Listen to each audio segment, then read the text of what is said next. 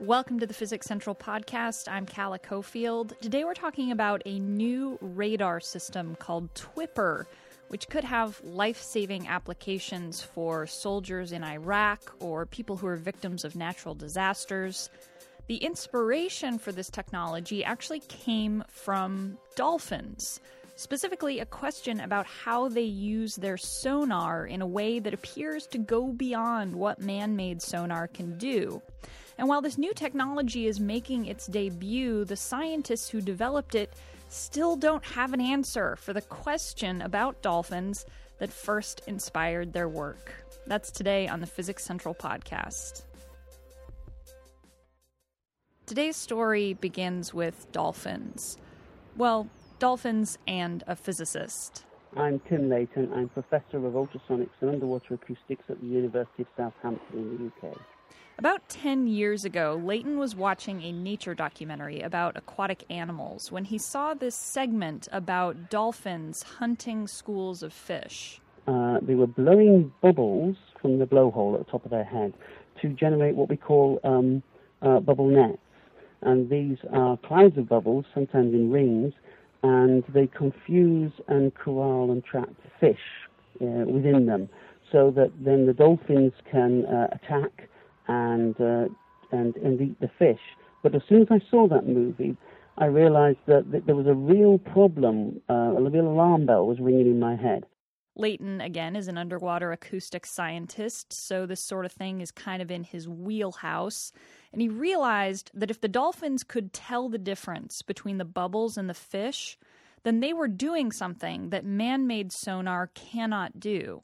If we were hunting uh, with man-made sonar, the best man-made sonar, we were hunting the fish within these bubble nets, uh, we would spend all our time chasing the bubbles and never feed from the fish. And so it would be a wasted search. There'd be too many false targets. So Leighton started asking this question How is it that dolphins separate these two things using sonar? And this question started a journey for him that has so far lasted about a decade and has gone way beyond dolphins. In the October 23rd issue of the Proceedings of the Royal Society A, Leighton and some of his colleagues announced the completion of a new technology that they're calling TWIPR. That's T W I P R. Uh, stands for Twin Inverted Pulse Radar, TWIPR is an improvement or an adaptation of traditional radar systems. So, this is something that people can sort of plug into a regular radar device. What it's designed to do is uh, locate and identify specific types of targets from uh, what we call clutter. And clutter is its uh, other targets that you might confuse as your main target. So, if a dolphin is hunting a fish, a bubble is a false target. And one of the major targets that TWIPR can see particularly well is certain types of electronic circuits. TWIPR can identify these circuits even when they're buried in snow or soil or concrete. So, among the many possible applications of TWIPR, Leighton has theorized that this technology could be used to detect explosive devices like IEDs, which are common in Iraq and Afghanistan. And the list goes on and on. And this amazing new technology all started with this question about dolphins.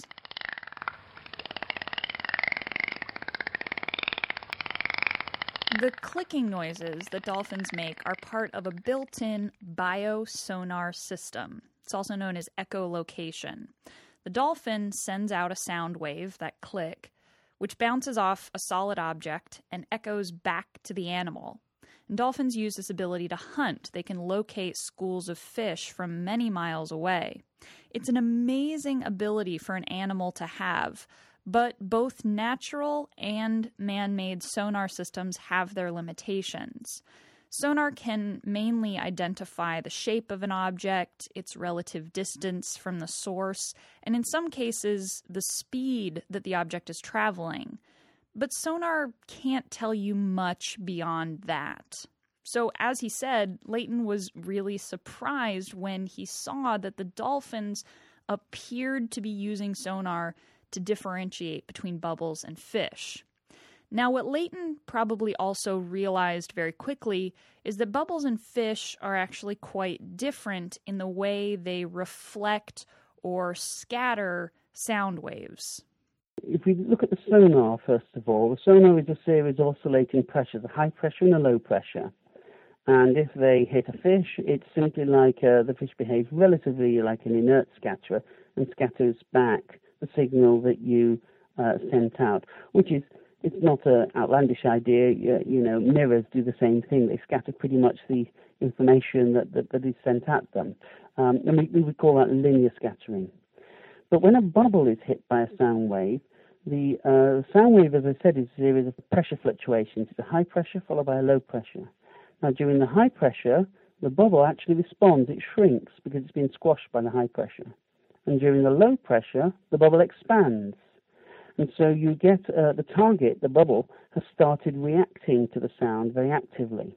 So a fish scatters sound waves linearly, like a mirror, but a bubble reflects them non linearly. So there's a difference between these objects. But the question is how could a sonar system take advantage of that? Well, this is actually a problem that physicists have thought about, and there was a solution sort of already floating around in the acoustic science field. So, a fish and a bubble scatter sound waves differently, but the difference isn't pronounced enough for a sonar system to see it with just one echo. So, the scientists used two echoes, and to get that, you have to send out two pulses. So, in Leighton's system, the sonar device sends out two pulses. And the pulses are identical, but for one thing they are phase inverted. So, basically, the first pulse is a positive one, and the second pulse is a negative one. Now, again, on their own, the echoes from those pulses are not enough to tell the difference between a linear scatterer and a nonlinear scatterer. But by adding or subtracting the echoes that come back, it's possible to amplify the echo of either one of those types of objects. Now, once again, this basic idea was sort of already floating around in the acoustic science community, and it's being used in other ways, including in medicine people use medical ultrasound and they want to uh, see where the blood is flowing, the echoes from the blood are not very strong because it's got very similar density to the uh, to the tissue around it. So that if you inject little tiny bubbles into the blood flow, then um, you've got traces of a very different density to the blood, and those bubbles will, will scatter the um, scanning ultrasound and, and appear very strongly on the image. But one way that we know by which these can be uh, these images can be enhanced is if you send out a positive and a negative pulse. The work that Leighton and his team did was taking that basic idea and turning it into a sonar technology that could be used out in the ocean and it worked. They invented this new technology called twin inverted pulsed sonar, or TWIPS. So we built such a sonar and we took it out to sea. I live near Southampton, so we towed it through the um, through the wakes of some really big 5,000 ton um, container ships as they were coming up and down the of, uh, of the harbour. So we had big floppy wakes, and indeed the sonar that we built was able to see through the uh, wake and identify targets when conventional sonar would not. Um, we'd invented this uh, TWIPS, uh, twin inverted pulse sonar, and it worked very well.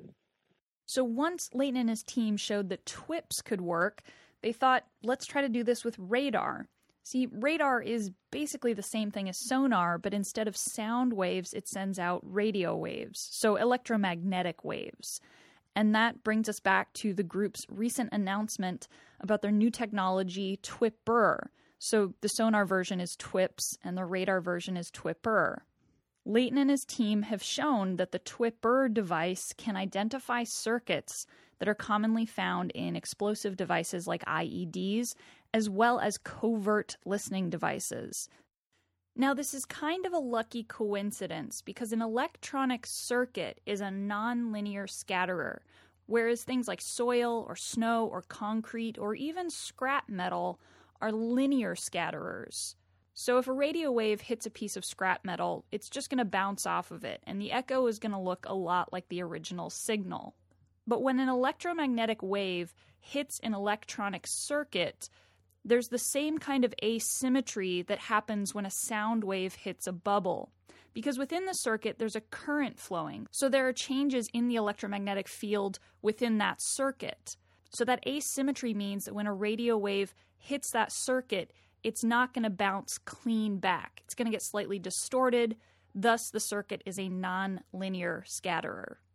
Leighton also built very small, cheap, and long lasting sample circuits that they used to test TWIPR, And he realized that you could build those circuits into snow boots or rescue worker uniforms. And then you could use them as a way to find people who have been buried under snow or who are trapped in a collapsed building or just lost out in the wilderness. And in fact, cell phones and other electronic devices are naturally highly visible to the TWIPR system, so someone wouldn't even need to carry a specialized circuit. The TWIPR system could find people, say, in the rubble of a collapsed building as long as they had a cell phone on them. Leighton says with further research, it may even be possible to identify the specific signals that come from different brands of cell phones or different types of electronics, making it easier to find specific items with TWIPR. Now, of course, to make this happen, you need the radar system, and radar systems are not cheap and they're very heavy. But radar is rather ubiquitous. It's used for a lot of applications. So it's not crazy to think that you could get a radar system loaded onto a tank to go look for IEDs or brought out to an emergency site, say where a building has collapsed. TWIPR is, is, is if you like, a it's just a, it's just a waveform and a way of processing the echoes.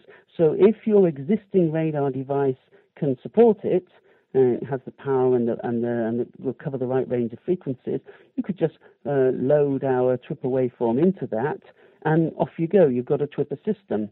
Uh, there's no need to build and buy a new uh, a, a, new rig. Um, also, of course, on the receive side, you have to have the the, uh, the programs and the, the maths of how to process these things. But we've published how to do that, so anyone could load it in. After Leighton showed that TWIPs could work, he talked to scientists who study dolphins, and he started looking for evidence that the dolphin sonar clicks had this inverse polarity, but he couldn't find it. No one seems to have ever recorded anything like that. But that isn't the end of the story. Leighton's come up with a new hypothesis. He still thinks the dolphins may be using a system involving adding or subtracting two echoes instead of using just one. But rather than vary the polarity, rather than use plus one, minus one pulses, he thinks the dolphins may simply be varying the amplitude or basically the volume of their clicks. And one of the things that, uh, if you listen to recording of a dolphin making clicks, um, the click amplitude changes as you do one click from another. It goes click, click, click, click, click, click, click, click, click, click, click, click. Now, TWIPs and TWIPR work because you have two very, very similar pulses that differ in one characteristic, and that is the polarity of the pulse. But um, what we wondered is suppose that we have two adjacent pulses uh, that are very similar, and it's not the polarity of the pulse that changes from one from one pulse to the next; it's the amplitude. Can you process that difference in the same way to distinguish between scatterers? And uh, so we, we, we, said, well, if this works, we'll call it BIAPS, Biased pulse summation Sonar. And uh, we built it, and it does work. So Leighton has developed another adaptation to sonar technology called BIAPS.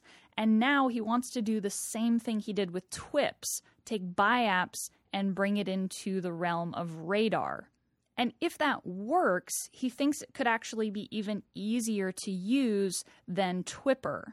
So it's actually it's quite hard to build a machine that produces um, pulses where the second one is a copy of the first but of reverse polarity. That's quite difficult to do with high amplitude pulses. It's not impossible, but it's not dirt cheap. Whereas everybody knows that you can just turn down the volume knob very easily and produce a copy of the signal you just sent out, but at low amplitude, and that's very easy. So if we can get BIAPS to work, it means that there's a whole lot more uh, radar sources out there in existence then that you could just load up with our waveforms and distinguish uh, targets of interest from uh, normal radar clutter. So, a third great technology comes out of this quest, maybe even a fourth. But have they answered the dolphin question? Well, by scientific standards, no. After Leighton showed that BiAPS could work, he actually fed real dolphin sounds into the system. So instead of using the electronic sonar blips, he used real dolphin clicks. And the system worked. The changes in amplitude in the dolphin sonar clicks are enough to make the BiAPS system work. But the question is is that actually what's happening inside the dolphin's brain? It could just be a coincidence that the dolphin's clicks vary in amplitude. And there's no easy way to prove if the dolphins are actually using a system like BiAPS. But it's a good hypothesis, and it's out there if anyone wants to test it. Or maybe Leighton will come up with a new theory. Or maybe he'll never know for sure how dolphin sonar works. But that doesn't mean he failed. A science experiment can still be a success, even if you don't answer the question you started with. Thank you again to Tim Leighton for being on the podcast. He had a lot of help doing all this work, in particular, his colleagues at Southampton, Paul White, Dan Finfer, and Gim Hwa Chua, as well as Hugh Griffiths and Kenneth Tong of University College London, and David Daniels of Cobham Technical Services. I'm Calla Cofield. You've been listening to the Physics Central podcast. As always, you can find more podcasts, our Physics Buzz blog, resources, and so much more at physicscentral.com. Tune in next week for more of the Physics Central podcast.